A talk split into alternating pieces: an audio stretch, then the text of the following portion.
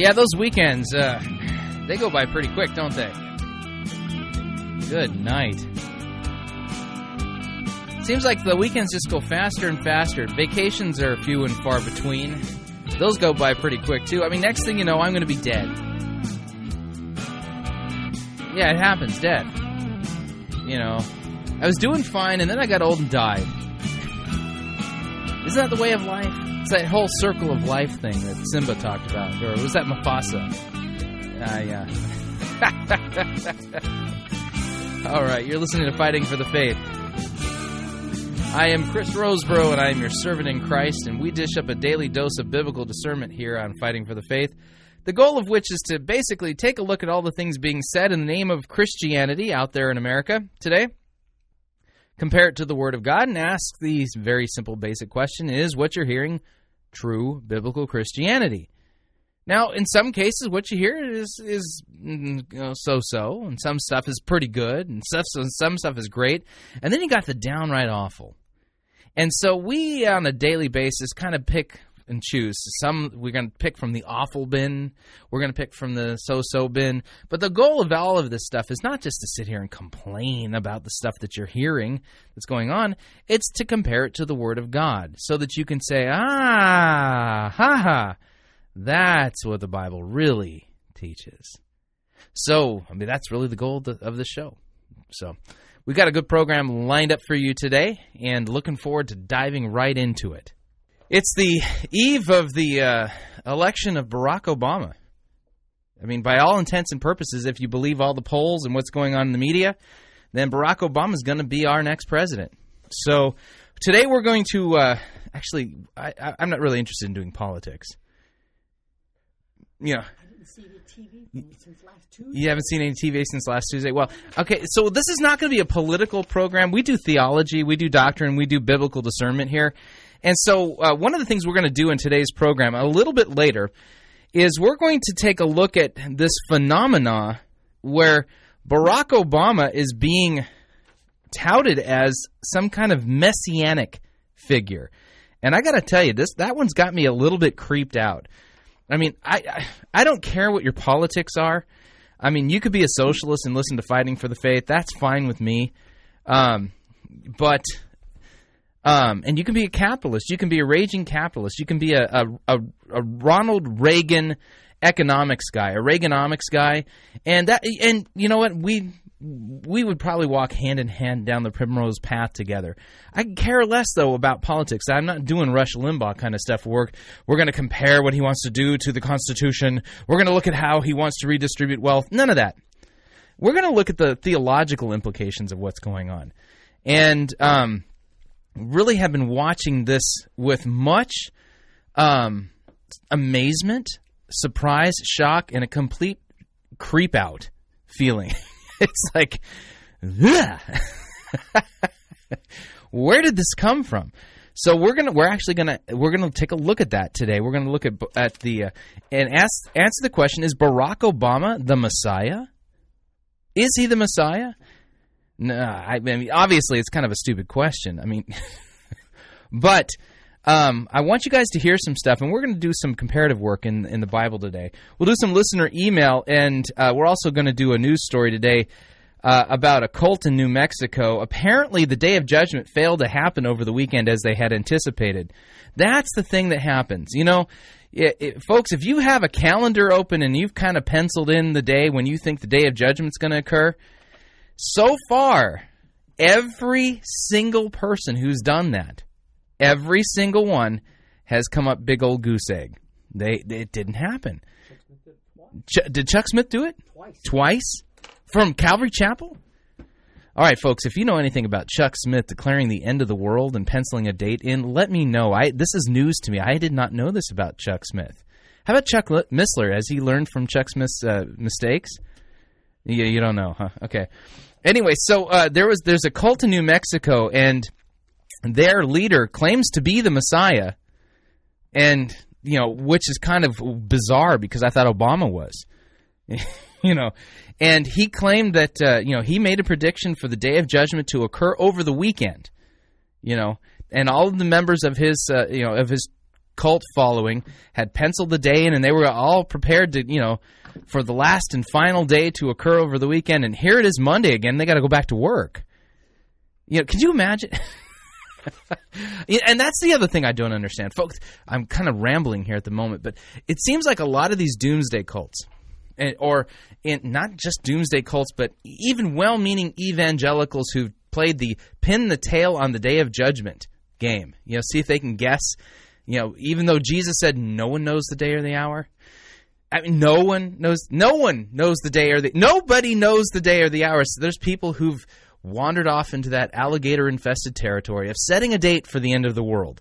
And what always amazes me is that there are people who follow these end of the world guys end up selling their houses, quitting their jobs, and all that kind of stuff, right? My question is, is if the day of judgment is tomorrow, why bother quitting your job or selling your house? Doesn't make any sense, right? Unless, of course, well, then you've got the leader saying that you know it's important that the the proceeds from the sale of those houses go into the into the the church coffers. Then, well, that's a different story. That might explain it. So it might be all about the cult leader wanting some money, wanting you know. Anyway, yeah. So, folks, if it if you if you are following a leader, a Christian leader who's claiming that he knows when the end of the world is, and uh, he's inviting you to sell your house, quit your job, leave your family, whatever it is that he's asking you to do, uh, don't do it. just just a, a bad thing to do. And uh, in the Museum of Idolatry, I have a I have a, a T-shirt from 2007 that said "Rapture Ready 2007." The problem is you can only wear that shirt for one year, man. you know, 2008 rolls around, and all of a sudden, you know, well, we've got to be rapture ready for 2008 too. it. No, the Apostle Paul thought it might come in his time. No. Oh, yeah, well, see, that thing is, is that we've been living in the last days since Christ ascended. Right. That, literally, we've been living in the last days since Jesus Christ ascended. And so it could be today, it could be tomorrow, it could be a year from now. It could be a thousand years from now, folks. We just don't know. But the one thing Jesus said to do was watch. You know, there's certain signs that will that are like birth pains that kind of precede the the end of days. And so we Christians are to watch. Okay? So that's what we do. We watch. We don't set dates. We watch. So, uh, anyway, we're also going to listen to the first sermon coming out of the Hour of Power. Now that uh, the younger Robert Schuller, Robert Schuller II, uh, has uh, been asked to step down, and uh, w- just you know, it was a big news story with with the younger Schuller being ousted by the older Schuller. Well, actually, I guess technically it was by the board of directors. You know, and I was talking with my wife about this whole Robert Schuller thing. You know you know what was really going on. And uh, uh, the one thing I could tell you is is that you know I've seen the younger Robert Schuller preach a couple of times, and boy, he's just as exciting as watching Mud Bubble compared to you know men like Rick Warren, Bill Hybels, uh, even Perry Noble and and Steven Furtick. I mean, those guys are far more dynamic and engaging than he was. And so now they're heading in an ecumenical direction. You know, the Hour of Power, which has been on the air for 37 years as your television church. Well, it ain't mine, but um, so it, we, we're going to listen to the first, you know, the very, very first sermon out of the chute from the Hour of Power, and just do a little biblical analysis here. All right, without any further ado, what we'll do is we'll dive, jump on over to listener email. We've got uh, plenty of email that came in over the weekend. Uh, some regarding the new 95 Theses, some regarding other stuff. Now, John, you missed that show. I did. You know, so you're you're still stuck on the old 95 Theses. Yeah, but I gotta go wine tasting. so you were out of town and you did wine tasting. Yeah. yeah so uh, what what town were you in? Napa. You were in Napa. Okay. Did you make it over to uh, Sonoma at all? No, that's a heresy. That's a heresy. oh man, uh, folks, if you're listening from Sonoma, I apologize. John means well. Yeah. I, I know in Sonoma they say they make auto parts in Napa. he said that uh, in in Sonoma, California, they they actually say that they make auto parts in Napa. That's a good joke. That's a great joke. You know, see now, I I actually learned how to taste wines from the mayor of Sonoma. Uh, th- This is you know, and so I'm not a wine snob. Okay, that I, I really am not. I enjoy a good wine, and and thanks to the mayor of Sonoma, I learned how to do this. Now we were on a on a management retreat a few years ago, and one of my employees had scheduled a wine tasting tour for us, and it just so happened that the guy who was, you know, doing the tour was the mayor of Sonoma. And so he gave us the Cook's tour of Sonoma, and just I, it was probably one of the most fascinating things I've ever been on. And what was hilarious is is that he kind of dialed me in pretty quick. He said, "Oh, you're a nerd. you're a nerd. Have I got a winery for you?" Yeah. and so he actually took me to a winery that uh, is. Um, founded by a guy who you know who was a, a, like a rocket scientist, a nuclear physicist, and he had grown up on a, on a vineyard in Australia and came to the United States and was teaching at like the University of Chicago. Did that for about 12 years and just wanted to get back to the earth. And so he started a winery in uh, Sonoma called Loxton, L O X T O N. And that, their harvest Zinfandel is to die for. But of course, you know, when we get in there, you know, me and Chris Loxton hit it off like, you know, two peas in a pod, and we begin ner- going into nerd speak. You know, and of course, my employees at that point begin. You can see the eyeballs rolling back in their head, and them going, "Oh, Chris, can we leave yet? You know, it's getting dark outside." But no, that was a fascinating thing. So I, I, I got my first real introduction and you know instruction on wines from the mayor of Sonoma. So, isn't that just a great story? Gives you all warm and fuzzy inside. And then you went to Napa. all right, well, let's dive on over to the listener email. All right, um, we got actually we got some pretty good listener email. Um, if you remember on Friday, I, I uh, did a conversation with the Reverend Bill Cwirla, and we were talking about the new 95 Theses. And in the middle of that particular uh, interview, uh, Pastor Cwirla was asking the question about rock and roll, and we, you know, modern worship and rock and roll, and he basically asked the question: Is it my dirty mind, or does it seem like there's kind of a sexual element to um, to uh, rock and roll? And I told him, I said, you know, I actually don't think that's your dirty mind. I think there's something sensual about rock and roll to begin with. And so Walker Willis writes me, uh, and he basically, and he's in Champaign, Illinois. He says, uh, "Hey Chris, I enjoyed your conversation with the Reverend Cwirla on Friday, and when you mentioned the effect of rock and roll on Christian worship, I remembered a random clip from American Idol a couple years ago. This was the only, uh, this was one of the only two times I've ever watched the show. Yeah, right, Walker. okay, yeah, no, I'm kidding." and he says, and, and so my turning on the TV that night must have been a leading of the Holy Spirit. Right. Yeah. I like the logic there. It was the leading of the Holy Spirit. He says, okay, enough tongue in cheek. Here's the video. He gives me a link for a video, and the video itself is uh, is a video of a worship leader who auditioned on American Idol. And uh, it just so happened that they had a guest judge that day, uh, Gene Simmons from Kiss. Okay, and so uh, what we're gonna do here is is that uh, this this kid actually put it on GodTube because you know he, he, he so he's got his own GodTube thing, and so this is his audition on American Idol. Uh, in front of Simon and and uh, and the gang, as well as Gene Simmons from Kiss, and I thought this the, the, actually Walker, this was a great, brilliant little piece here, and let's listen to what Gene Simmons says about his audition. Jeffrey Johnson. You chilling? You ready for this? I'm ready. All right, so what are you going to sing, man? In the still of the night. It's one of Simon's favorites. Let's hear that. In the still of the night, I held you. I held you tight. Oh, I love, love you so. Promise I'll never let you go in the still of the night.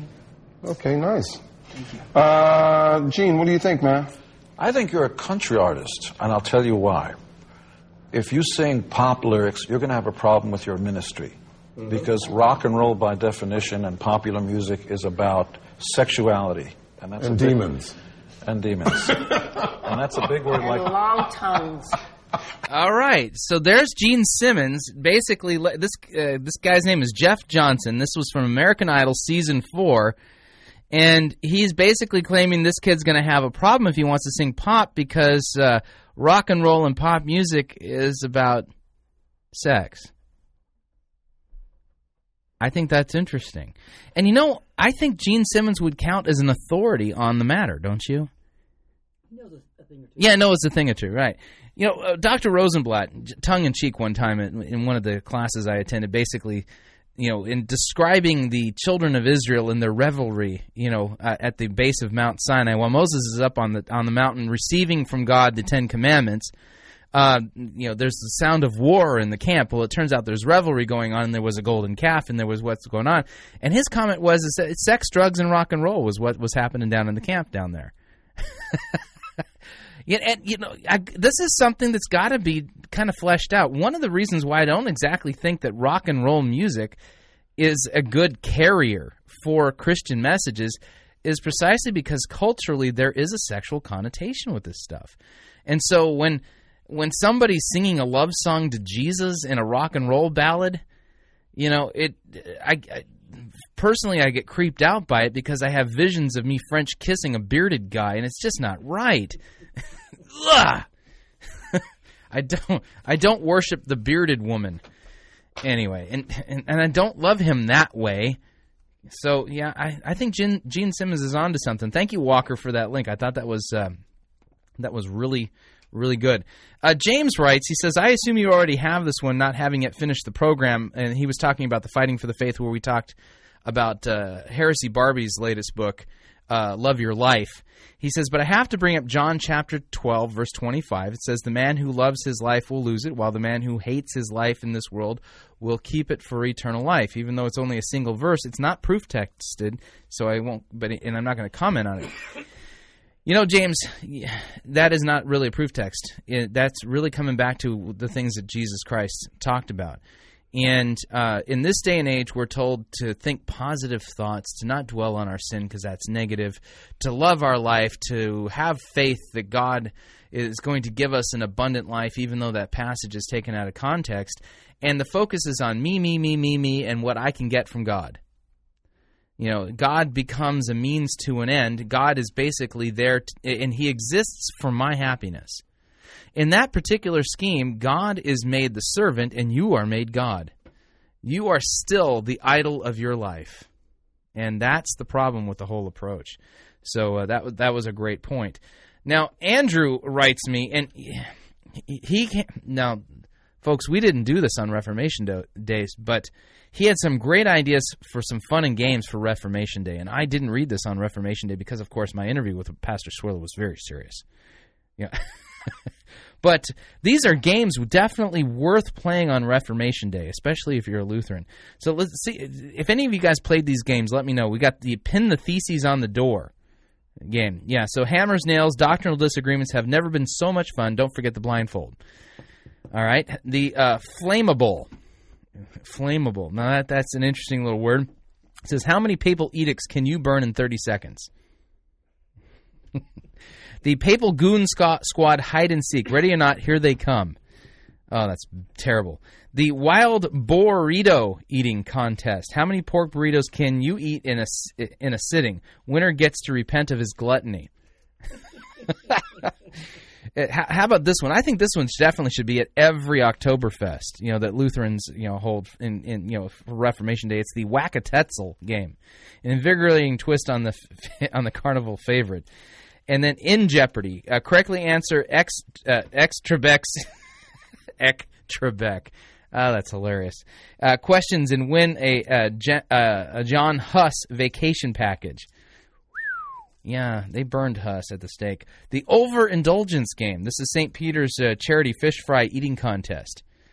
Uh huh. And then the diet of worms, pronounced verms. After e- after two eating contests, we need a diet. First to lose 25 pounds while eating only dirt worms wins. Oh, man. That was clever. yeah, we played all of these on Reformation Day. You should have been at my house. We had, you know, a house full of kids. We were doing the whack-a-tetzel. John was glad he wasn't there. Oh man. Okay, let's let's move along here. Let's move along, move along. All right, let's see. We got we got we got vintage news today, so we we've definitely got to play the news music. Here we go. Moving along to the news. Boy, we've got an interesting spot here. Life goes on for New Mexico cult followers. And all of you should say, "Aw, how sad." Uh, Santa Fe, New Mexico. After Judgment Day fa- failed to arrive as expected this weekend, members of a northeastern New Mexico cult are left to ponder what quest- uh, one question. Well, what now? Pick a new day. pick a do- pick a new day and s try again. If at first you don't succeed, try try again. Of course, you know they do say that the uh, definition of insanity is doing the same thing over and over and over again and expecting a different result. So maybe that's not the right way to go. So here we go. The story continues. Members of the Lord Our, Lord Our Righteousness Church near Des Moines believed that they would escape their earthly bondage and ascend to heaven on Friday night. Their once active website came down, and a church representative sent the journal an email saying he didn't anticipate having any more contact with the media.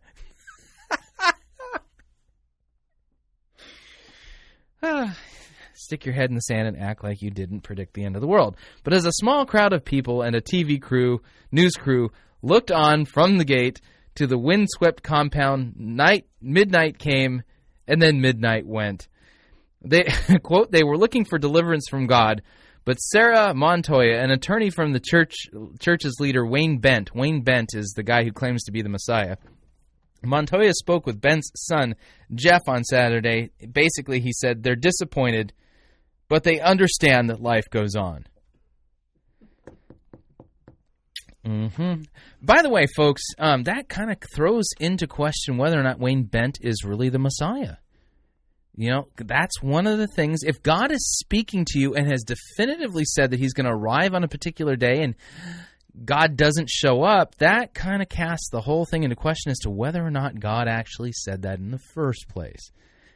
Right? I mean, according to the Old Testament standard, if somebody claims to be a prophet and they predict that something's going to happen and it doesn't happen, you know, and this can be established on the testimony of two or more witnesses, you know, in a court of law, so to speak, then, and that person was found guilty of predicting something prophetically and it didn't come to pass, the punishment for that was to take that person outside of the city gates and throw rocks at them until they stopped breathing and moving, and basically assume the corpse position.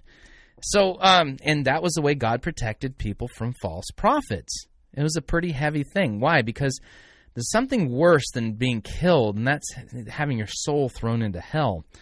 All right, so continuing with the story here, what that means for the uh, for the time being is that Bent's 45 adult followers at the Strong City compound have ended a two week fast in which they had also stopped drinking water last weekend.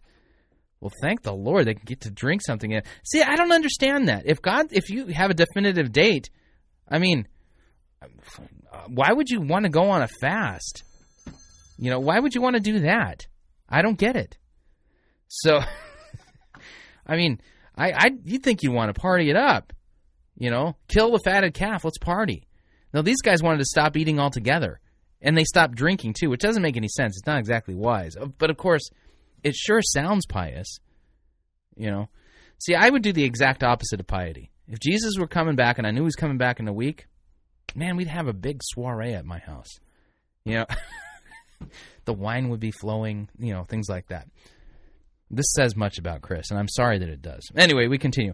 Uh, okay, so uh, the, the fast was launched in protest of criminal charges that Bent had illegal sexual contact with underage girls. What is it with those cult leaders and under, underage women? Montoya said Jeff Bent was surprised by how weak the fast had left some members, and they're going back on food and water slowly, she said, and a nurse is in the compound. The church members believe Friday night ended their year of jubilee with a deliverance by God from their earthly life. Uh, apparently, that didn't happen. So, Bent, who considers himself the Messiah, was arrested Wednesday after a judge issued a bench warrant when Bent failed to appear at a court hearing. Montoya said she had not talked to Bent and does not know if he's still fasting. Gosh, this is just tragic. You know, that anyone would actually believe somebody and you know who who's making up absurd claims like this and, and fall for this kind of stuff is just really really tragic. The moral of the story again, folks, is is that uh, anyone predicting the end of the world it doesn't know what they're talking about. As soon as somebody sets a date, it's time for you to leave. Don't stick around because bad things is going to happen. I don't know. Maybe I'm just being closed minded. You, th- you think that's possible? No. All right. So I just just check just checking. So there it is. Life goes on, even though Judgment Day didn't happen on Friday, as anticipated. So what we're going to do now, we're going to switch gears and we're going to start to, to, to, delve into our topic of Barack Obama, the Messiah. Okay. Now, what I've done, if you go to the Museum of Idolatry, just so you know, I am the curator of the Museum of Idolatry. And the Museum of Idolatry can be found at a littleleaven.com, www.alittleleaven.com. I've got two exhibits up there right now um, regarding asking the question Is Barack Obama the Messiah? Now, it's kind of a preposterous question, and I'm not, like I said, I'm not interested in politics at this point. This is not the issue. The issue is, is that if you really take a look at what's going on in the media, there is this undercurrent on the media coverage regarding Barack Obama that always has these religious overtones to it. Undertones, overtones. It's not even subtle at times. You know, I you know was surfing the web and I came across a picture of Barack Obama that's kind of silhouetted, and in the background of the silhouette is is the is the sun hitting this canvas and it's making the sign of the cross. I'm thinking, you've got to be kidding me, right? You know, but uh, but then I started searching around the internet and I found more evidence of this particular trend. In fact, so much so that it's probably going to take about four or five exhibits in the Museum of Idolatry to, to, to yeah. Hey, hey, has anyone seen Barack Obama appear on a on a on a piece of toast next to the Virgin Mary? If you have, you know, let me know because I'll sell it for you on eBay for uh, you know because I, I, can market that thing. We can get we can get some good money here. Barack Obama on a slice of toast next to the Virgin Mary. That would be something. I should make something like that. I could do a little Photoshop work, right? and then, lighter. yeah, that's right. Sit there with a Bic lighter and just kind of toast up just the right pieces. Oh, John, that's evil. Okay. Anyway, so I I found on the Barack Obama website uh, there they have sub blogs from people who who are blogging on on Barack Obama's website, and uh, Tori M on her blog had a picture of uh, somebody who had graffitied onto a, a, a wall it, the words "Obama is God." Obama is God. Okay, that's a little disturbing. So we got we got Obama with the cross behind him silhouetted. We got Obama is God. But then this comes in from Jamaica, man. Okay, apparently around the world, man, people are excited about Obama. You know, if Obama doesn't become president tomorrow, then people around the world, I think, are going to riot. Possibly. So uh, let let me play for you some audio here from this reggae song and see if you can figure out what the lyrics are inspired by. Um, the I don't want to tell you the name because it'll give it away. Here we go.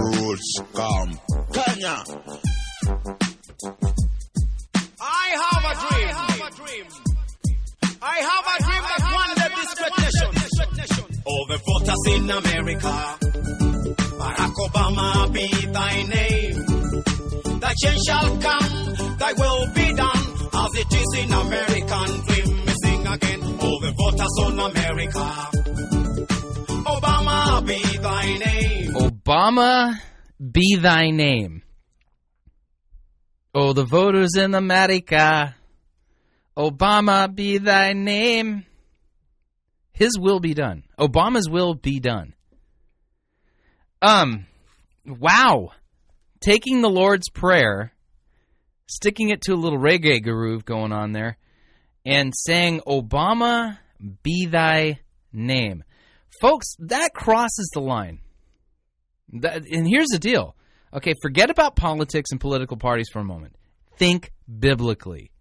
Regardless of what one of you might think about Obama's plans and ideas for the United States, there's something about his campaign that should make every one of us, this kind of stuff should make every Christian stop and take sober notice. And it's an undeniable fact that Obama here is being portrayed as a messianic leader and a God king. We've got a serious problem. It's one thing when a charismatic leader is running for political office. It's a completely different thing when someone has messianic delusions. Is Barack Obama running for Messiah or is he running for president of the United States? I don't have a problem if a socialist runs for the president of the United States. They won't get very far. But I do have a problem when someone's running for the for the office of Messiah. That's a whole other ball of wax. That's something completely different. Or, as they like to say, a horse of a different color. And n- no racial things meant by that at all. But it is a horse of a different color. There's something wrong, something seriously wrong when you've got somebody who's taking on religious overtones like this. Well, we're going to take our first break, and when we come back, we're going to continue exploring this topic because it's a very interesting one. So, if you would like to email me and let me know why you think that Barack Obama is actually the Messiah, and Obama be his name and he's God, and that his will should be done on earth as it is in heaven, email me, talkback at fightingforthefaith.com. That's talkback at fightingforthefaith.com. We'll be right back.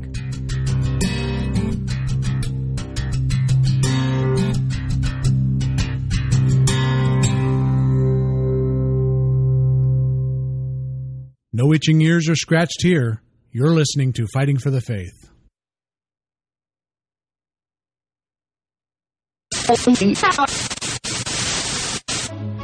You're listening to Pirate Christian Radio. We'll be taking your false doctrine now.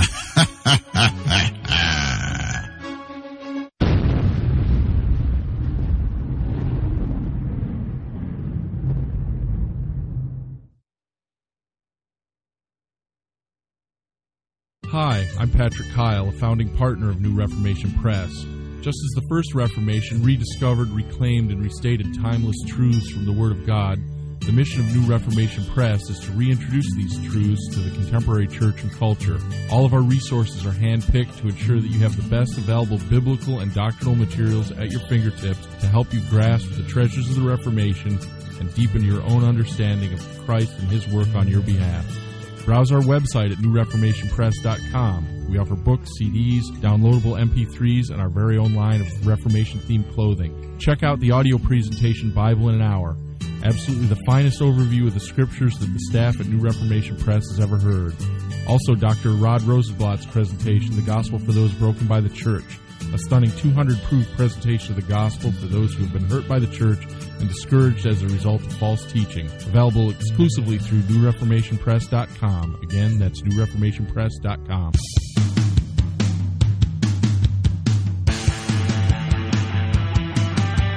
All right, we're back. You're listening to Fighting for the Faith, and I am Chris Rosebrough. Before we get to the Obama thing, I y'all know who uh, Evan Goeglein is, Brian Wolfmueller. I got a I got an email from uh, Evan Goeglein from uh, this the um, the Table Talk radio program, and they want me to do some uh, some liners for them, and they're hilarious. If you guys don't listen to uh, show, Table Talk Radio, strongly recommend it. It's a good show. It's a good. they do they do uh, Christian instruction and catechesis, and many times they do it in the form of doing li- different games, and so it's like a game show type of format. And so uh, Evan Goeglein, who is the co-host of the uh, of that particular uh, program, sent me an email asking me if I would do some liners for him. And uh, you know what a liner is, right? You don't know what a liner. So when we're coming out of a when we're coming out of a uh, a break or we're coming out of the show and we're going into a break and it says, unless your righteousness surpasses that of Rick Warren, you cannot be saved. You're listening to, to uh, Fighting for the Faith. That's a liner. And so, uh, so this kid cracks me up. I think he's hilarious. And uh, Wolfmueller, absolutely. Anytime I call Wolfmueller on the phone and we're talking, I can't breathe. That guy makes me laugh so hard. And and so he said, "Here's the email I got from Evan. It said, "Hey Chris, next time you're in the studio, would you mind recording these liners and emailing them to me?" And I read them and I was cracking up. It, so l- l- let's try some of this out. this is a liner for uh, Table Talk Radio. So, uh, uh, Evan, do you have your recording device recording at the moment? If not, I, I have mine. Here we go. do my professional announcer voice. This is Chris Rosebrough, host of Fighting for the Faith. Table Talk Radio is my favorite Lutheran theological game show recorded in Evan Goeglein's dorm room. Yeah, he's a seminarian. I think he's at Fort Wayne. Uh, So, so Table Talk Radio is my favorite Lutheran theological game show, which is recorded in Evan Goeglein's dorm room. Okay. Uh, this is Chris Rosebrough, host of Fighting for the Faith. Even though emergent church pastors would rather state an objective truth and listen to it, you're listening to Table Talk Radio. now, the best one is the last one. It says, This is Chris Rosebrough, CEO of Pirate Christian Radio. Table Talk Radio is Pirate Christian Radio's top radio program, right after Issues Etc., Fighting for the Faith, Sermons from Holy Trinity, The God Whispers, The Gift, Radical Grace, SoCo, Higher Things, The Feast, Dying to Live, Living Water, and Words of Hope, and then reruns of The White Horse Inn. So it's right up there near the top. It is. Tune in to Table Talk Radio. I gotta mention. It cra- that kind of humor just kills me. Anyway, uh, Evan, I'll, I'll cut. we'll cut those up. and Make sure that you get get those. Oh man, that's hilarious. Okay, we're back to our topic here. We're asking the question: Is Barack Obama the Messiah? Okay, and so far, you know, like I said, I could care less about the, the political piece of this at this point. That's not really important. What creeps me out is that it looks like, according to some people, Barack Obama's not running for the president of the United States. He's running for Messiah. Okay, and uh, and so you know we played we played a snippet. Let's listen to a little bit more of this uh, this the this song from Jamaica Man. So because this this again is kind of creepy. Rules come. Kenya. I have a dream.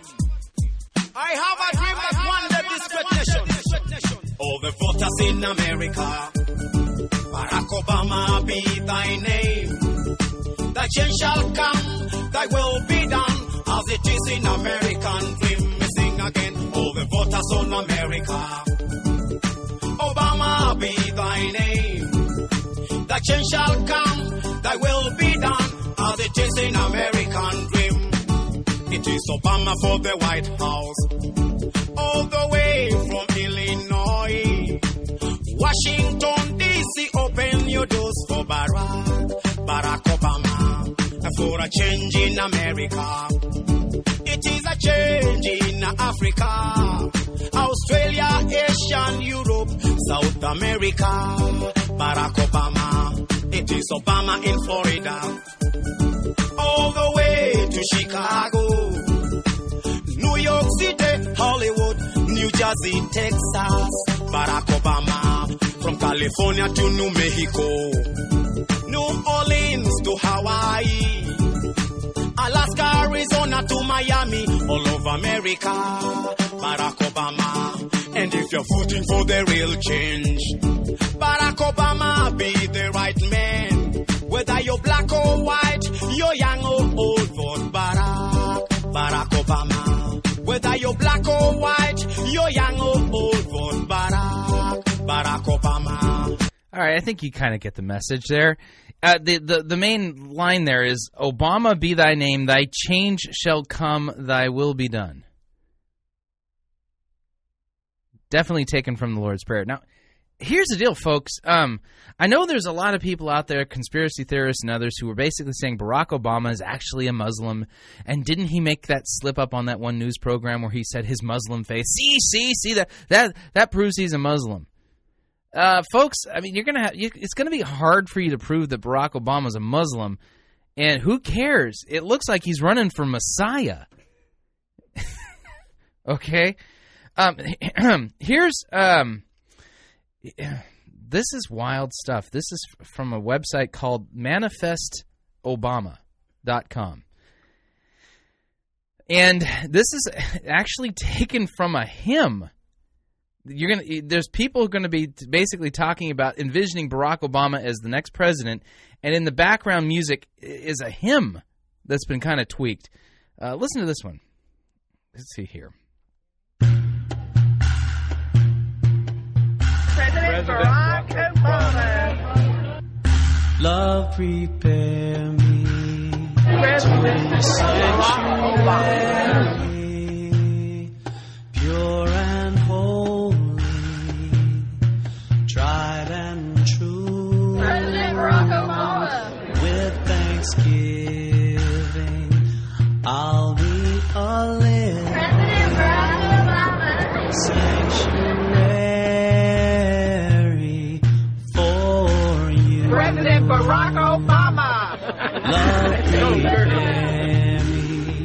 to be a sanctuary, President Barack pure and holy, tried and true. With President Barack Obama. I'll be a living. Now that's just a weird combination. I thought Barack Obama believed in the separation of church and state. Apparently, he doesn't believe in the separation of that as long as he's considered the church.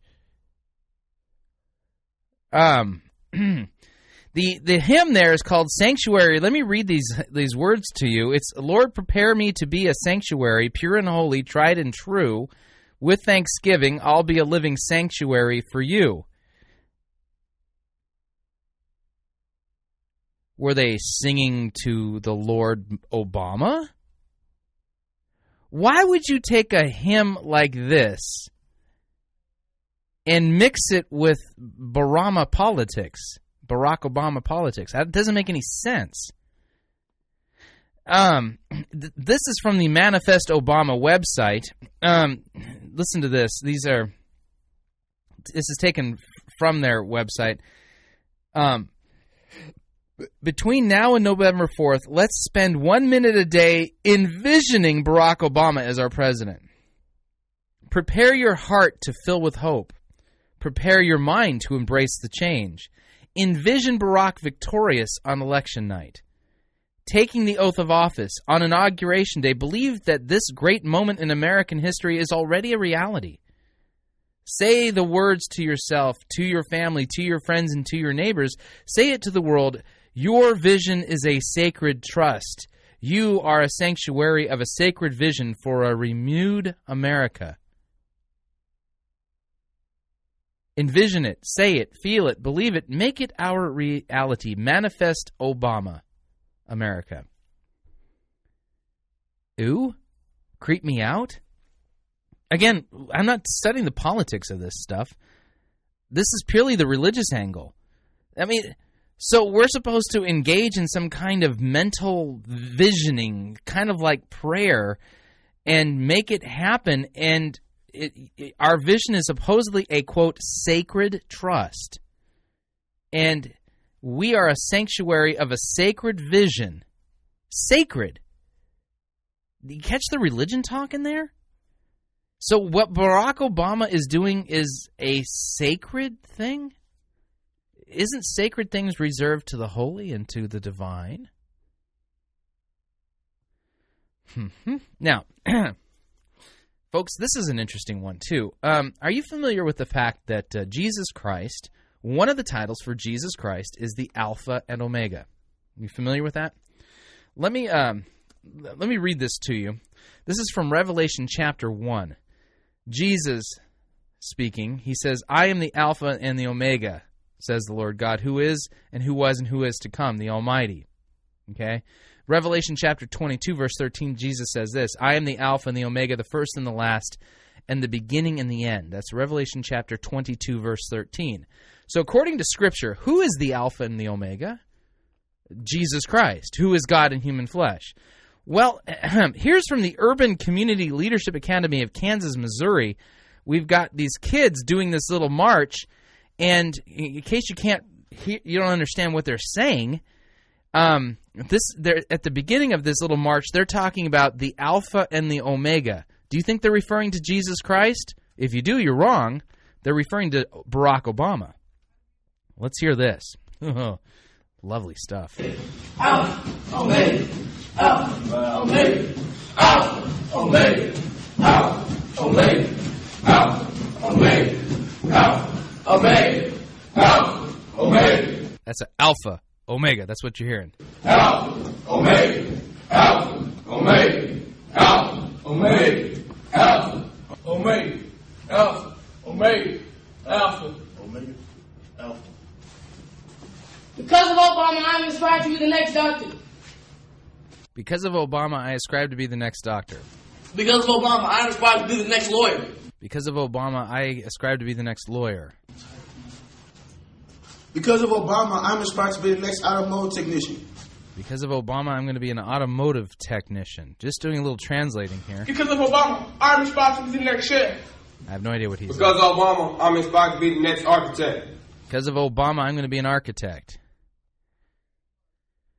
So these kids come marching in saying Alpha and Omega. Alpha and Omega. This creeps me out much more than any angle about Barack being a Muslim. I have a problem when a political leader has become a god king. That was one of the problems with the Caesars. You remember the Caesars? They were supposed to be divine god, you know, divine emperors, right? They were partly gods. God kings are really, really dangerous beings. Really dangerous. They have this proclivity to oppress people and demand their way because they're divine. But the thing that really is upsetting here is is that we have Christian hymns, titles for Christ, the Lord's Prayer, all being applied to Barack Obama. Hello? Is anybody home? Does anyone have a problem with this? Because I sure do. Now, let me give you an example. Now, Barack Obama claims that he's a Christian. I can't tell if he is or not. I just don't know. Okay? We can take him at his word. But can anyone point me to a place where Barack Obama has clearly and publicly said to these people who are making him out to be a messiah to knock it off? Now, I'm not saying he hasn't done it. I will say this I've hunted for it, and I can't find it. Now, let's read in Scripture here where the Apostle Paul, on one of his missionary journeys, had the unfortunate thing happen to him where the people in the city of Lystra actually thought that he was a deity. Okay? And let's see what Paul did. Just, I mean, it makes perfect sense, doesn't it? All right, so now at Lystra there was a man sitting who could not use his feet. He was crippled from birth and had never walked. This is Acts chapter 14, starting at verse 8. So this crippled man listened to Paul speaking, and Paul looked intently at him, and seeing that he had faith to be made well, he said to him in a loud voice, Stand upright and on your feet. And he sprang up, and he began to walk. And when the crowd saw what Paul had done, they lifted up their voices in the Lycaonian language, saying, The gods have come down to us in the likeness of men. Barnabas they called Zeus, and Paul they called Hermes because he was the chief speaker, which is kind of funny. There's, that's actually a mythological joke there. It's kind of fun. Anyway, so here we've got this problem. Paul performs a miracle in the name of Jesus Christ, and immediately the people in the town think that the the Greek gods have come down from Mount Olympus to men. They think Barnabas is Zeus and Paul is the god Hermes. Now, folks, regardless of what you saw happen on the Star Wars movies where uh, C3PO had the little Ewok creatures worshiping him, the Christian response to such behavior, you do not, repeat, do not allow yourself to be worshiped. Scripture is clear. You worship the Lord your God and you serve him only, right? Thou shalt have no other gods before me. So for a Christian to receive worship as if he was a god unseats God from his righteous place where he belongs, and that exalts you to the point of godhood.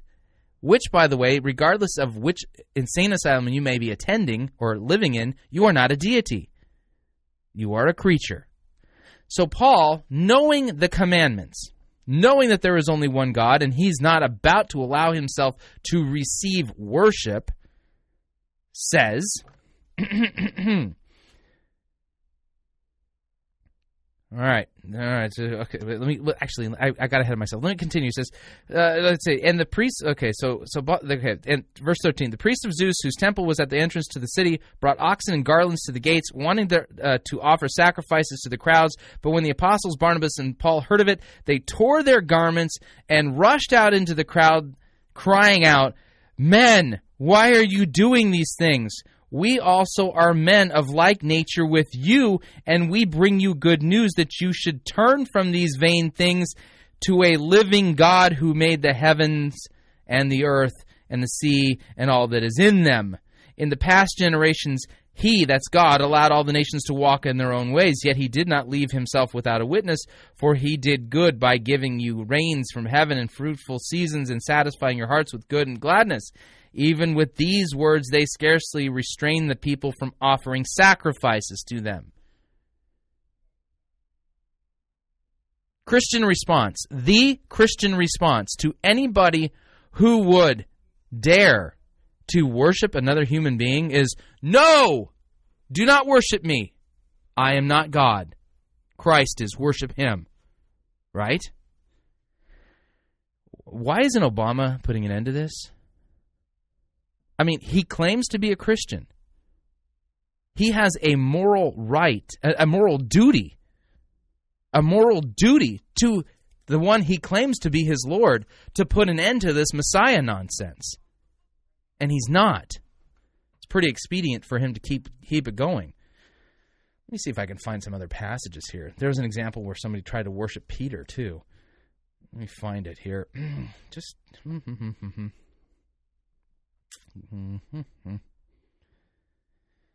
Oh, I'll have to look at it up, uh, look it up later. There's other examples in the scripture where somebody tried to worship Peter, he told him not to do it. There's an example where the apostle John in the book of Revelation falls at the feet of an angel and an angel tells him to get up and not to worship the angel.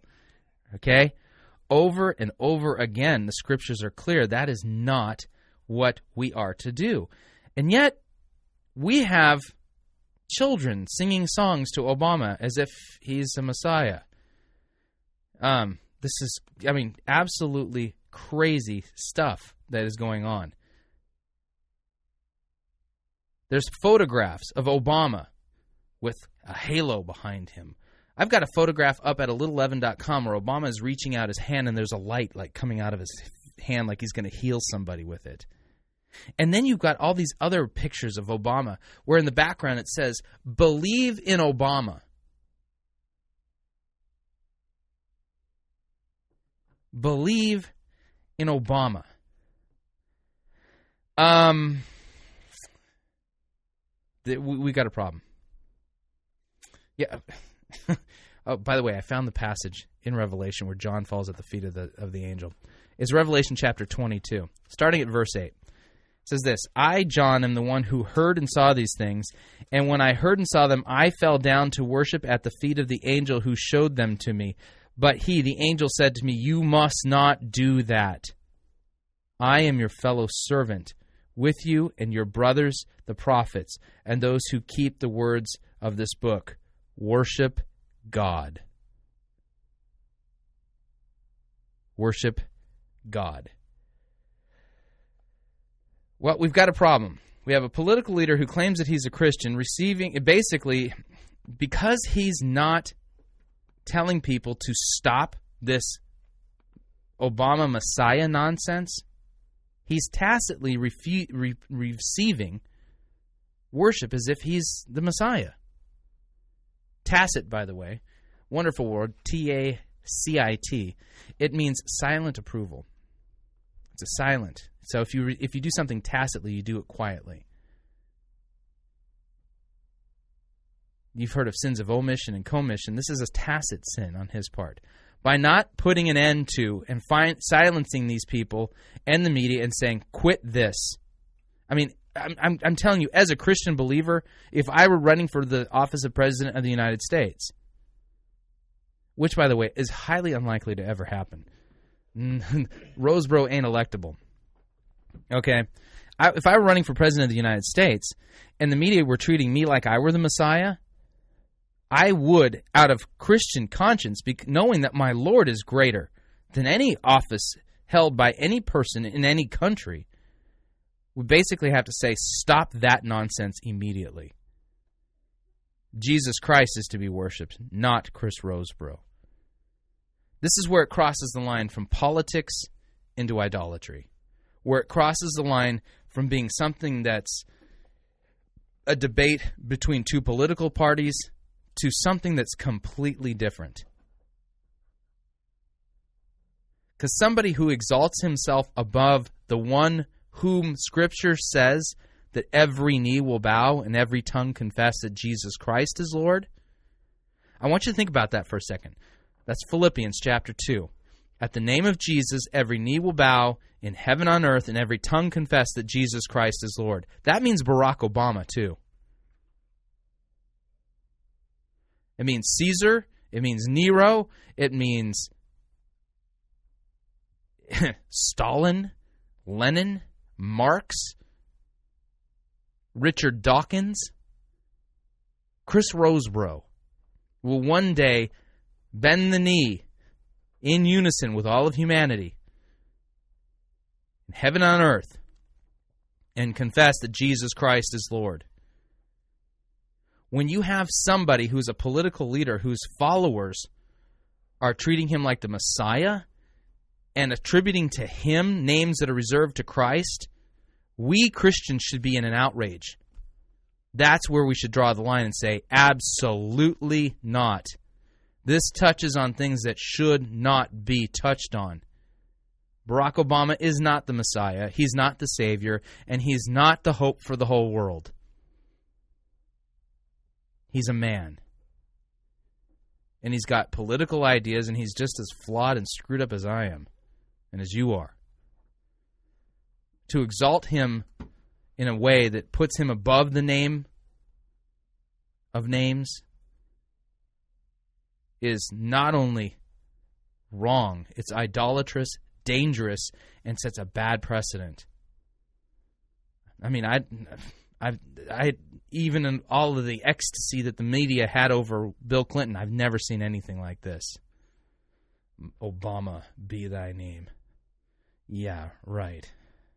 Anyway, that's enough of my little rant on Obama. We're going to take a second break here. And we come back, we're going to listen to the very, very, very, very, very, very first sermon coming out of uh, the Hour of Power from Robert Schuller's organization, um, the Crystal Cathedral, after the ouster of Robert Schuller 2. So um, if you would like to email me, uh, you can do so. You can email me at talkback at fightingforthefaith.com. That's talkback at fightingforthefaith.com. Let me know if uh, you think that uh, Barack Obama is the Messiah. I mean, is he going to perform miracles next? Is he God in human flesh?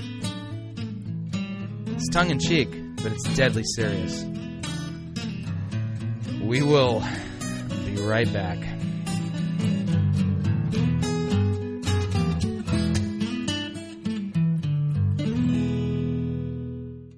If you want advice on how to have your best life now, you are in the wrong place. You're listening to Fighting for the Faith.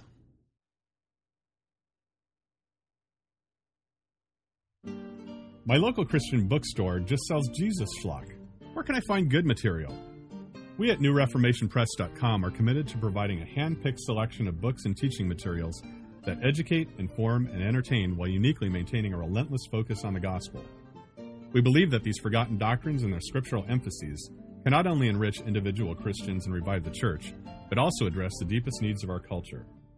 Discover our growing library of resources by Dr. Rod Rosenbladt of the White Horse Inn radio program, including his powerful address, The Gospel for Those Broken by the Church, available exclusively at newreformationpress.com, or the big picture audio presentation Bible in an Hour by Pastor Wade Butler, Learn the center and scope of redemptive history and scripture in just one hour. And of course, be sure not to miss our selection of t shirts, gifts, and artwork as well. NewReformationPress.com. Finally, Reformation theology made accessible.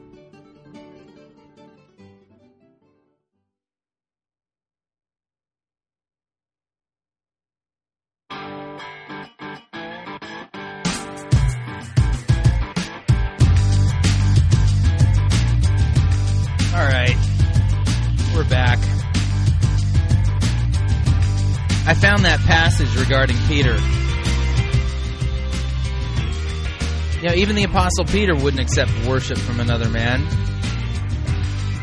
Clear passages here. Acts chapter 10. Remember, Jesus went to the house of Cornelius, who was a uh, God fearing Gentile.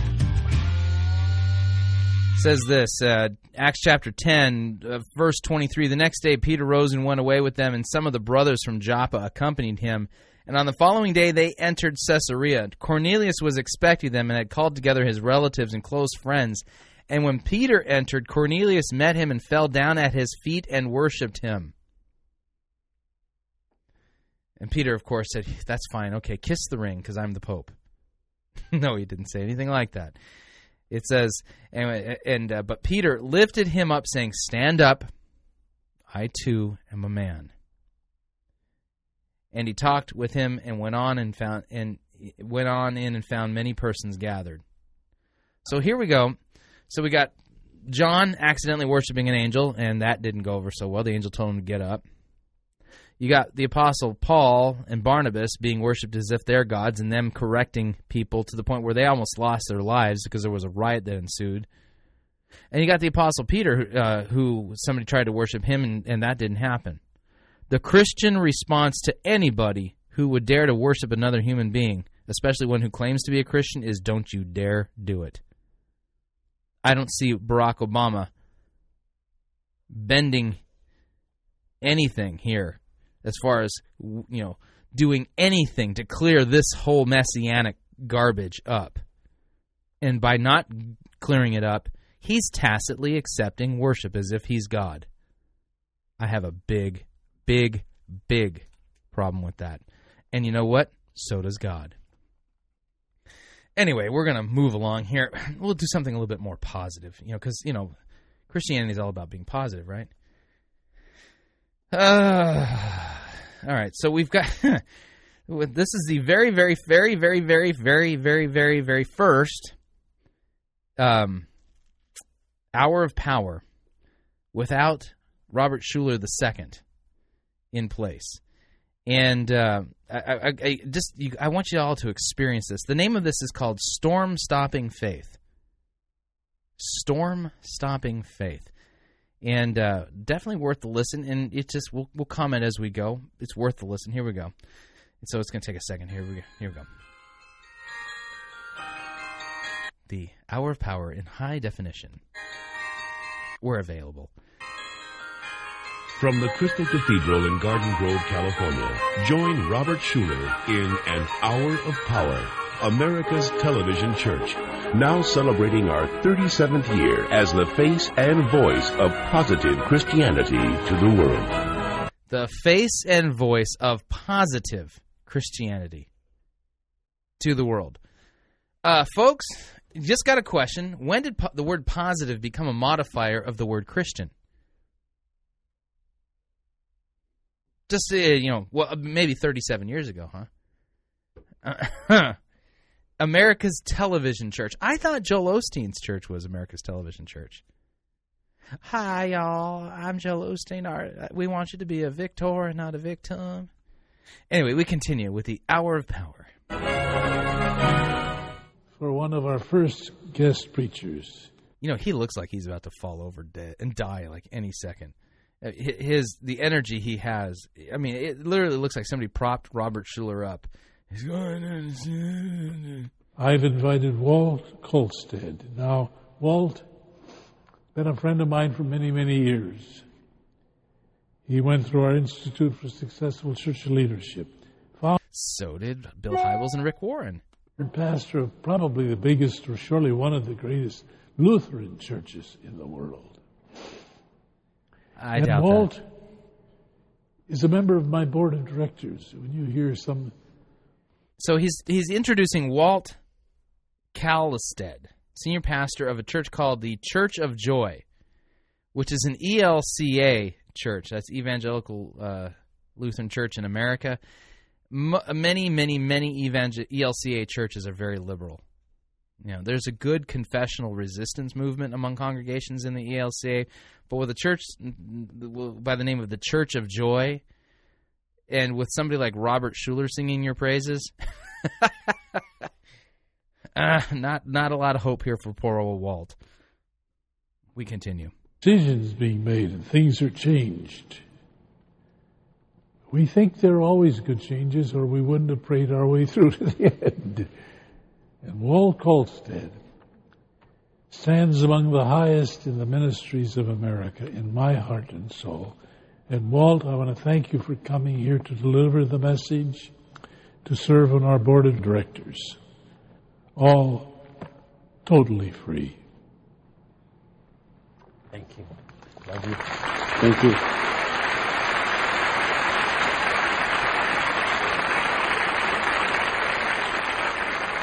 Uh, that's Walt receiving a warm welcome from those sitting in the Crystal Cathedral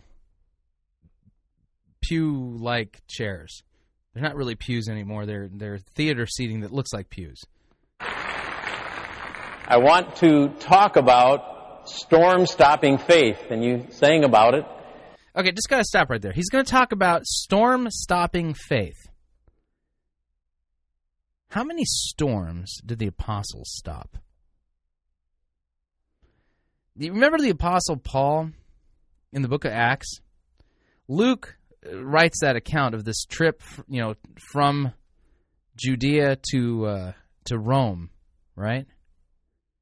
And they were they were in a storm that lasted for two weeks. Paul apparently didn't have any storm stopping faith. you know, that's a great passage of scripture, by the way.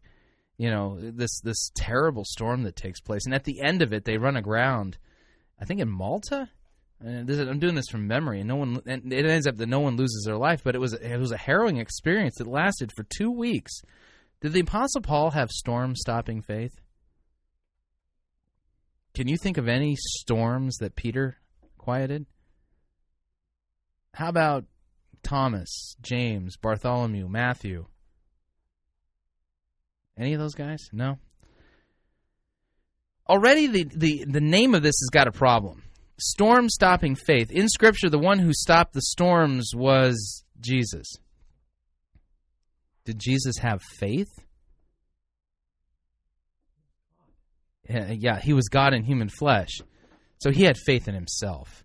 He had high self esteem. Uh, I see how this all works. Okay, we continue. I want to talk about life giving hope and also world changing love. As a member of the International Board, I, I, am, I have to tell you, I am so humbled to be able to speak to you. Uh, we have been through some days where we have cried together. We've spent time praying together. We've spent time with some of the leadership walking around campus, crying out to God, uh, trusting that God isn't scratching his head wondering, well, you know, now what am I going to do? Uh, there are some big challenges ahead.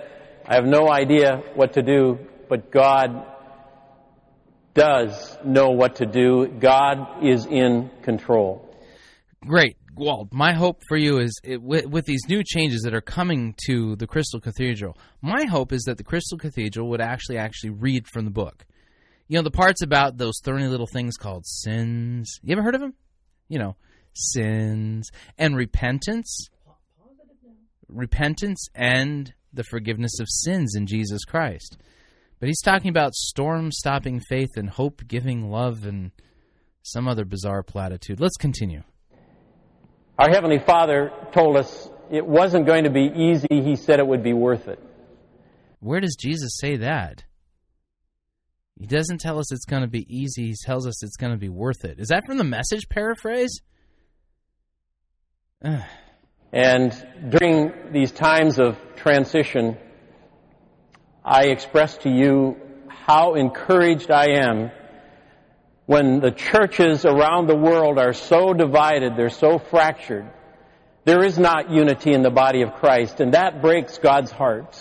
Right. And for uh, well, there's a reason why there's no unity in the body of Christ right now, and that's because Christians will not let God's word govern their doctrine. They will not listen to God's word, and they choose to only focus on the positive sides of things rather than the, the positive and the negative, the law and the gospel. There's people who are teaching false doctrine. Keep it in mind. It is those who teach false doctrine who are the ones who are dividing God's church not the ones who are staying steadfast to the word and refusing to be duped by the latest fad teaching coming down the pike. So, yeah, it breaks God's heart that there's no unity in the body of Christ. But if we're going to unite, what are we going to unite around? How can I unite with you, Walt, when uh, the Crystal Cathedral teaches heresy? This ministry for Hour of Power in the Crystal Cathedral to step forward and say, we are going to bring unity in the body of Christ. We are going to pray for it. We're going to open up our hearts, open up our lives, and open up our campus in order that that can transpire. I am so encouraged, and that message is a positive message to the whole world. So apparently, the uh, Crystal Cathedral in the Hour of Power they're going to open themselves up to the work of God so that God can bring unity to the body of Christ again through them. Walt, tell you what, I'll unite with the hour of power and with the Crystal Cathedral, and will gladly extend the right hand of fellowship when you guys teach repentance, the forgiveness of sins won by Christ, you actually preach the full counsel of the Word of God. That includes that we are dirty, rotten sinners by nature in need of a Savior, and that our salvation was won by Jesus Christ, bloody death on the cross for sinners. Repent and believe the gospel. I will unite with you, Walt, when you do that. And I want you to know what we prayed. In one of our prayer sessions, here's what we prayed. We prayed in Ephesians 4, where God's Word tells us, Therefore, I, a prisoner for serving the Lord, beg you to lead a life worthy of your calling, for you have been called by God. Always be humble and gentle. Be patient with each other, making allowance for each other's faults because of your love. Make every effort to keep yourselves united in the Spirit, binding yourselves together with peace. For there is one body and one Spirit, just as you have been called to one glorious hope for the future. There is one Lord, one faith, one baptism, and one God and Father who is over all and in all and living through all. This is God's good news. Uh, no. That's not God's good news. God's good news, aka the gospel, which by the way, gospel means good news, um, is a Christ died for our sins according to the scriptures, and he was buried and was and ascended three days later according to the scriptures. the The good news is that Christ has overcome death through his resurrection, and that his death on the cross was for the sins of the world as a propitiation and an atonement that propitiates the God's uh, wrath of God and atones for the sins of the of the world, really for the world. All right, that's the good news. Uh, that's not the good news, Walt. God, His heart has to be filled with joy in this new direction. Uh, Why? Why does God have to be filled with joy regarding the new direction that the Crystal Cathedral is taking? If we understand correctly what the Crystal Cathedral teaches and confesses, um, God should have no joy whatsoever in what they're doing. He would he would have joy if they would repent of their false doctrine and their false teaching and correctly teach Christ and Him crucified. Right? The hour of power in the Crystal Cathedral. And I want to take you right now to a place that I believe the Apostle Paul, in writing Romans, wanted us to go. Dr. Schuller said it. This is not about building the kingdom of the Schullers. He's going to read a passage from Romans that apparently is about the Crystal Cathedral. Wow. Talk about eisegesis. It is not about building the kingdom of the hour of power. Their ministry is not about building the kingdom of the Crystal Cathedral. It is about building the kingdom of God. And there are two kingdoms. There's a kingdom of heaven, the kingdom of God, there's a kingdom of the earth. And when the kingdom of heaven breaks through, lives are transformed, people are healed, relationships are reconciled. Not always. There's great passages of Scripture that talk about people whose marriages were torn apart as a result of one member of a, of a marriage trusting in Christ and the other one wouldn't. So to say that uh, relationships are healed because of the kingdom of God coming to someone's life, actually, it could make someone's life miserable. They might lose their hus- their husband or their wife. Their relationship with their children might be strained. They might, if you're in a Muslim country and you receive Jesus and the forgiveness of sins and confess Christ as your Lord and Savior, um, you could lose your life, or your parents could have you arrested, or most likely that what they would probably do is have one of those little funeral services for you because now you're dead to them. How is it that we Americans can so pompously and arrogantly claim in positive Christianity terms that if you become a Christian, God is going to heal relationships. He just might not. They might actually get worse. Take up your cross and follow Christ and let Him work out the details. There's transformation. The world changes. Well, if we promote simply the kingdom of the earth, we're told that that will come to an end. Yes, our church. That doesn't sound very positive. I have a congregation, Community Church of Joy in Phoenix, Arizona.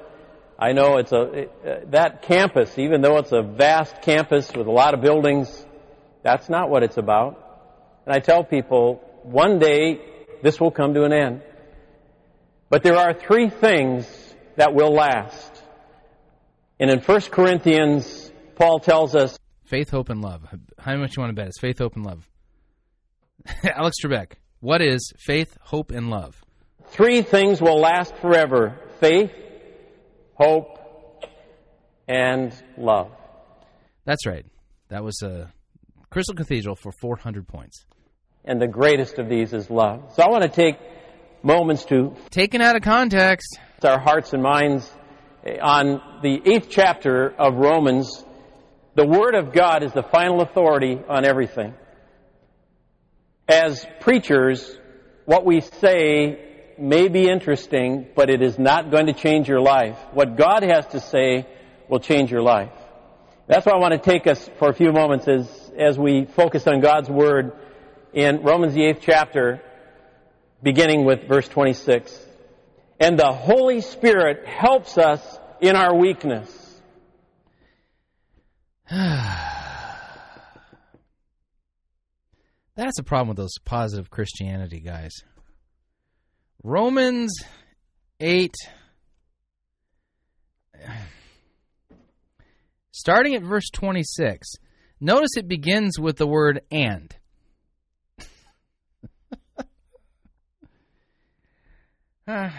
he says, and the Holy Spirit helps us in our weakness. Likewise, the Spirit helps us in our weakness. It likewise is the you know you can say and if you want to.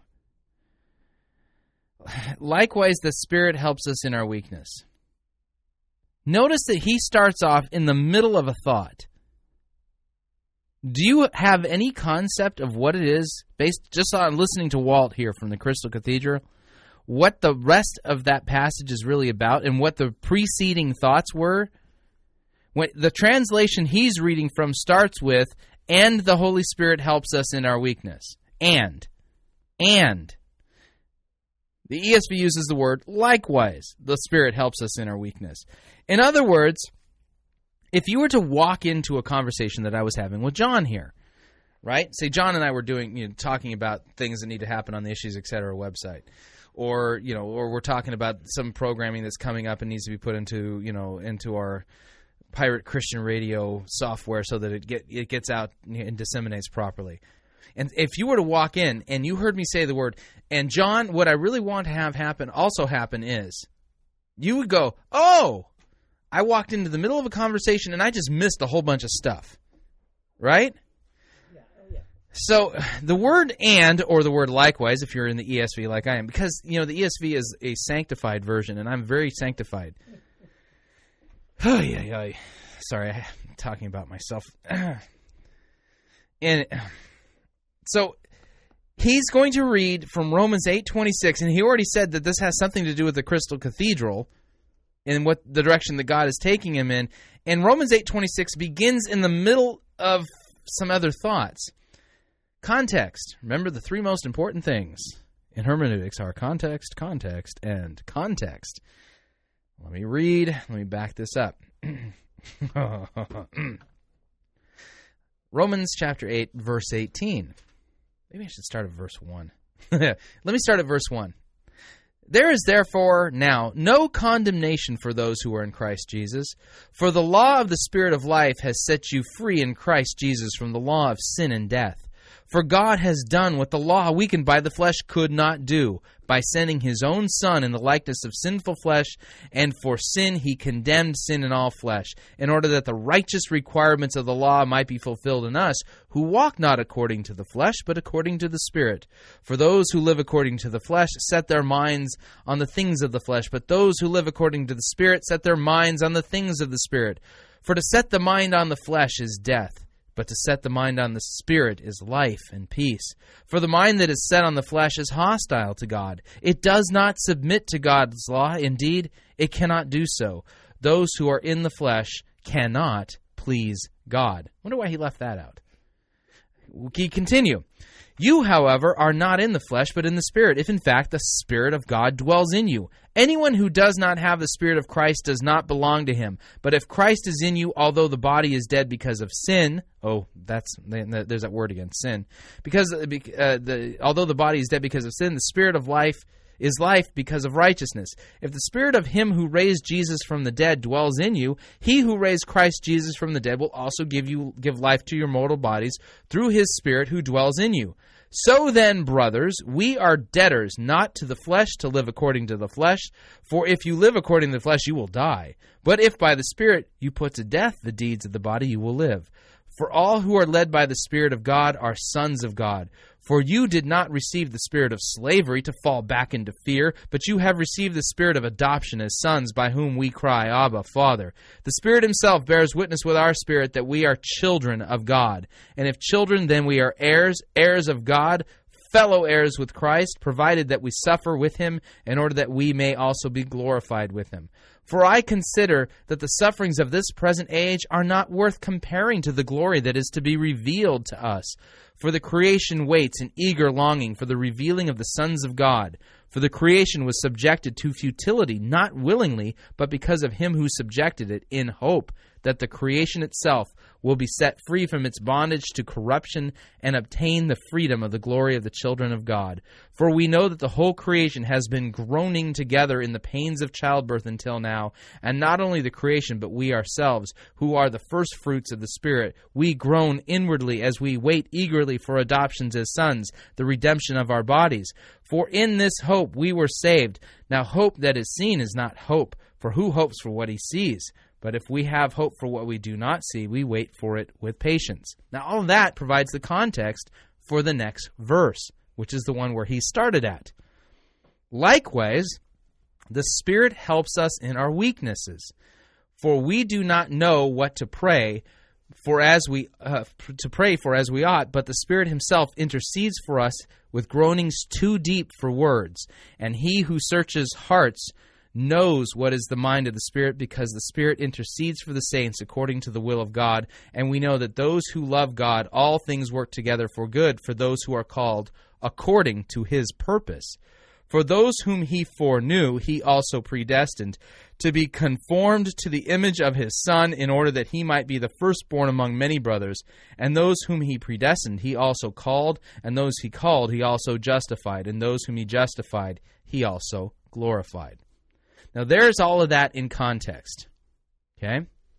Now, you since you've heard it in context, you have a far better idea what this passage is all about. Let's see what Walt does with it. There is a great deal of weakness that surrounds us, and this storm stopping faith comes from Jesus Christ. And one of the great passages that remind us of that is Luke, the eighth chapter. So he just read the one verse? He, he, he read the one verse, and now he's going to Luke? And one day Jesus said to the disciples, let's cross to the other side. So they got into the boat. As they sailed across, Jesus settled down for a nap. But soon a fierce storm came on the lake. The boat was filling with water, and they were in real danger. The disciples woke him up shouting, Master, Master, we're going to drown. When Jesus woke up, he rebuked the wind and the raging waves. Suddenly the storm stopped and all was calm. Then he asked them, Where is your faith? This storm stopping faith, as Romans tells us, comes from the one who is Lord over nature and Lord over all. Storm stopping faith?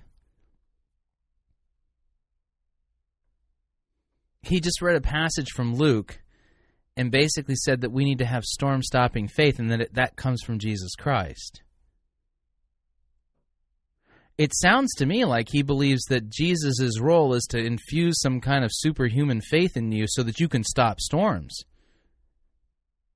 But we don't have storm stopping faith, we have faith in Jesus Christ. We believe and trust in Jesus Christ. Jesus is the object, or as Hebrews says, Jesus is the author and the perfecter of our faith. He's the object of our faith. Eh, maybe I can be a weatherman. If you have storm stopping faith, you might be able to go out there and, you know, you know, since you know what's funny though is, is that I think people kind of get this idea. Remember that it was uh, George Bush who caused Katrina to happen. He steered it right into Louisiana. Did you know that? Yeah, but see, if you had storm stopping faith, then you would have been able to stop George Bush from from destroying uh, New Orleans. It's ridiculous thinking. Folks, here's the deal. He's reading Bible verses, but he's not telling us a darn thing that the Bible says or teaches. You don't read the story about the, the disciples in their little boat on the Sea of Galilee and then extrapolate from that that God's calling us to have storm stopping faith. Is that what the passage really teaches? Did Jesus say, you know, your problem, guys, is that you didn't have enough faith to stop the storm? Or was it, guys, how is it that you have so little faith in me?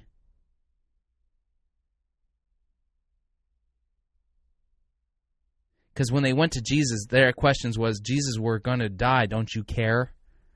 What was Jesus doing in the middle of the storm? Sleeping at the back of the boat. Kind of nutsy, huh? There's Jesus sleeping in the back of the boat. They're all afraid they're going to lose their life. They come back to him, Jesus, we're going to drown. Don't you care?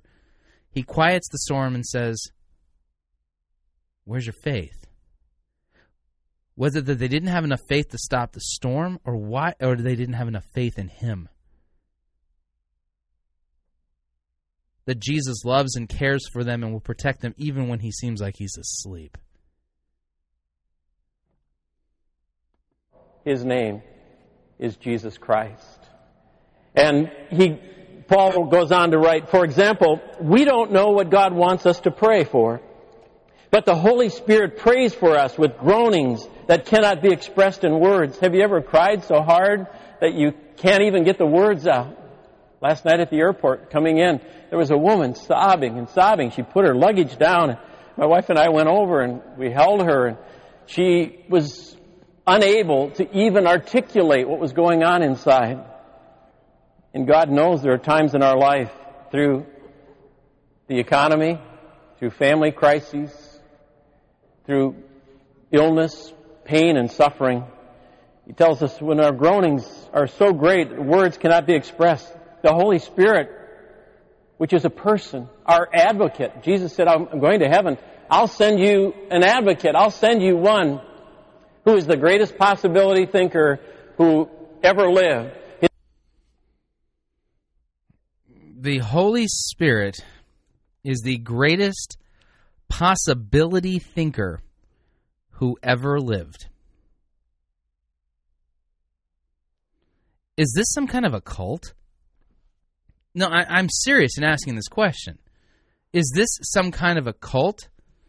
Because the the verse that he's referencing is found um, in John chapter 16. If you have your Bibles, go ahead and flip there. If not, I'll read it for you so don't have to worry. Okay.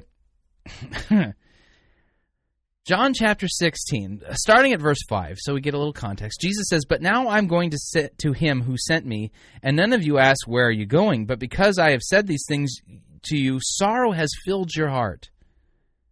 Nevertheless, I tell you the truth, it is to your advantage that I go away, for if I do not go away, the Helper, that's the Holy Spirit, will not come to you. But if I go, I will send him to you. Does he say he's going to send him as a possibility thinker? No. Let's read the verse in context. Verse 8. And when he, the Holy Spirit, comes, he will convict the world concerning sin and righteousness and judgment. Concerning sin, because they do not believe in me. Concerning righteousness, because I go to the Father and I will and you will not see me no longer. Concerning judgment, because the ruler of this world is judged.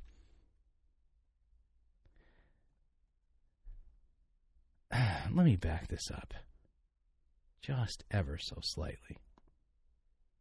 Times in our life through the economy, through family crises, through illness, pain, and suffering. He tells us when our groanings are so great, words cannot be expressed. The Holy Spirit, which is a person, our advocate. Jesus said, I'm going to heaven. I'll send you an advocate. I'll send you one who is the greatest possibility thinker who ever lived. His name is Jesus. He not only prays for us, he answers our prayers. I don't know. Weird. He kind of switches subjects there in the middle of the thought. I'm going to send you the Holy Spirit, and who's the greatest possibility thinker, but Jesus is the one who prays for us. Yet Romans says that it's the Holy Spirit that does. Do you, just get the feeling these guys from the Crystal Cathedral have no concept of what the Bible actually teaches? You know, they would do far better, far, far better to just open up the book and start reading and do no commentary. Just let God's word speak for itself naked, so to speak. People would get far more from that than what they're currently getting here. Um, let's continue. Greater deal than that. Our Heavenly Father tells us, look, when you can't pray, I'll pray. And I'm the one who answers the prayer. So even though you don't know what's best, I'll pray what's best. Even though you don't know what the future holds, I do. I know what's in the future. And I'll be there arranging the best for you. And even though you don't know what pleases me, we don't know in our human limitation what will please the heart of God. Our Heavenly Father tells us, I'll pray that way in order that that will be fulfilled. Isn't that good news? That is wonderful news. It ain't the real good news. That's weird interpretation of something that he's calling good news. This is the greatest passage of prayer in the New Testament, I believe. What a powerful word. And then he goes on and he tells us, and the Father who knows all hearts knows what the Spirit is saying for the Spirit pleads for us believers in harmony. It's the synergy and uh, the ultimate good that God has in store for us. He loves to give good gifts to His children. It is in harmony with God's will. And we know that God causes everything to work together for the good of those who love God and are called according to His purpose for them. Right. That's everyone who loves God, and uh, it's not like Jesus works at a hotel. yeah. Um, God works good for everyone who loves Him, and you only love him by faith. This isn't good news for everybody. It's only good news for Christians, those who've repented and trusted in Christ. This guy's talking about storm stopping faith, which is different than biblical faith in Christ. So there's storm stopping faith, and there is also life giving hope. And God promises us that not all things turn out good. But well, that's not very positive. I thought he was a possibility thinker. Tells us here that all things, if you'll let me be in charge, all things will make you more and more like me in every way. Your thought life, your relationships, your actions, your decisions.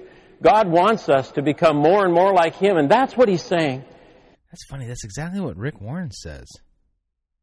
Saying, let me make you more like me in all the fires and all that you go through. Let me make you more like me. And I had a woman share with me this last week. Actually, Jesus says, Come die. I'm going to kill you. It's going to be painful. You might suffer. Yeah. ay, ay, ay. Always look on the bright side of life. That, yes, there's a recession, but her family has decided not to participate. She said, There's great hope. So she went out shopping. She said, Well, I'm not sure. Oh, there we go. There's possibility thinking for you. I've heard there's a great recession. You know what I've decided to do? I'm not going to participate, so I'm going to go shopping. That's easier. But what God wants us to know is that there is life giving hope in Him. He is Lord over the recession. And He holds our future. And then He goes on, that is good news. Isn't that good news? See? Jesus is Lord over the recession. Did you talk to Obama about that? He's the Messiah, you know. And then Paul goes on, for God knew his people in advance, and he chose them to become like his son, so that his son would be the firstborn among his brothers and sisters. And having chosen them, he called them to come to him. And having called them, he gave them right standing with himself. And having given them right standing, he gave them his glory. So How did he give us right standing there, Walt? Does his cross have anything to do with it? Why why would we need to have be given right standing with God? Is it because by nature we're sinners and we don't have a right standing with God? I mean, here you are reading this passage and there's some pretty big implications for possibility thinkers here that would just rattle their brains out. Offers you, he offers you that which is life giving, not only abundant life today, but eternal life forever. Jesus is offering me abundant life today. Gosh, you know, if I had a, a dollar for every time I heard this, I would be a very, very wealthy man. And then these powerful words, and I end today with these words. What shall we say about such wonderful things as these? If God is for us, who can ever be against us? Is that in Romans 8? Hang on a second here. proof text my proof texting radar just went off. God is for us. Oh, it is in Romans 8. Okay, so it, it's at the tail end of the chapter. Hang on a second here. I want to see the context. Oh, yeah, well, it's. Let's see. So it's in verse 31. Okay, there it is. Okay, so what shall we say then? These things. If God is for us, who can be against us? He who did not spare his own son, but gave him up for us all, how will he not also with him graciously give us all things? Who shall bring any charge against God's elect? It is God who justifies. God is who is to condemn? Christ is the one who died, more than that, who rose, uh, who was raised and who is at the right hand of God, who indeed is interceding for us. Who shall separate us from the love of, of Christ? Shall tribulation or distress or persecution or famine or nakedness or danger or sword or maybe put, or recession? Hmm. Notice he's just pulling that verse and he's not really teaching it in Say context. with me, God is for me. Can you just say that? God is for me. He is. He's not only for you, He's with you. He is beside you. He's above you. He's around you. He's in, in your hearts. Since He did not spare even His own Son, but He gave Him up for us all, won't He also give us everything else? And the one who died on the cross, who shed His blood, Oh, there we go. Good stuff here. Got, we got some gospel talk. you and for me, He offers us that world changing love. Hmm? Died on the cross for you and me and offers us world changing love. What's that? What's world changing love? Can you point that out in a Bible passage? Sin stained cross had the blood stained love of Jesus Christ wash us clean. Being a Christian isn't about stopping our suffering. It's about being able to have one who has suffered, who knows how to handle it, who will carry us through, and one day he will set us free. One who who has suffered and knows how to handle it? Jesus has suffered and knows how to handle it? Didn't he suffer for us? You see, this is one of those things where, just in listening, that's, by the way, the end of the sermon. Okay. You know, there we are at the tail end of it there. Um, what we're dealing with here is, is, is a sermon that twists scripture out of context, uses similar words, uses some gospel talk, but then redefines what that means as far as how it plays out. World changing love? John, do you have any world changing love inside of you? No. I somehow missed that line. Right before we came to Earth here, you're supposed to stand in different lines. I missed the whole line about the world changing love part. Anyway, I, th- I think we've about done that to death anyway. All right, so that was quite a show we did today.